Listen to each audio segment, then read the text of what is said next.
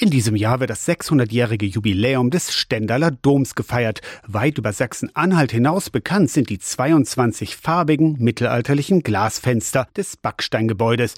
Die Fenster stehen auch im Mittelpunkt des Jubiläumsjahres. Ein großformatiger Kalender wurde schon veröffentlicht, auch eine neue Dokumentation erscheint in Kürze. Aber noch mehr ist bemerkenswert am Dom zu Stendal. Eine oft gestellte Frage im Stendaler Dom ist diese.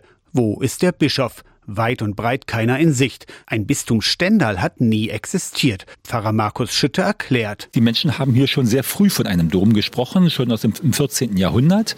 Das war aber in dieser Zeit nicht unüblich. Großkirchen mit besonderer Bedeutung wurden an verschiedenen Stellen Dom genannt, ohne dass es einen Bischof gab. Der Dom zu Stendal war außerdem auch nie einem Bistum untergeordnet. Exempt hieß es damals, also direkt dem Papst unterstellt, war also außerhalb sozusagen der bischöflichen Gerichtsbarkeit. Schon im 12. Jahrhundert Jahrhundert. Da hat das Domstift auch all die Jahrhunderte großen, großen Wert darauf gelegt, dass diese Unabhängigkeit von dem jeweils örtlichen, sonst zuständigen Bischof und Erzbischof auch äh, erhalten blieb.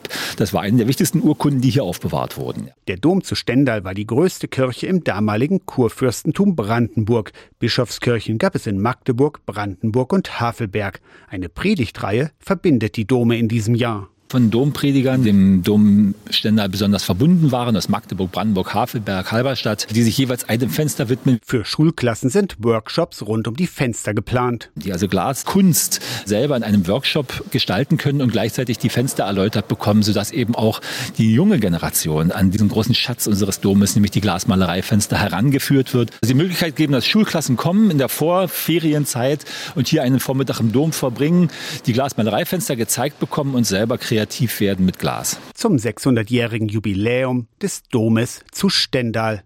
Aus der Kirchenredaktion Torsten Kessler.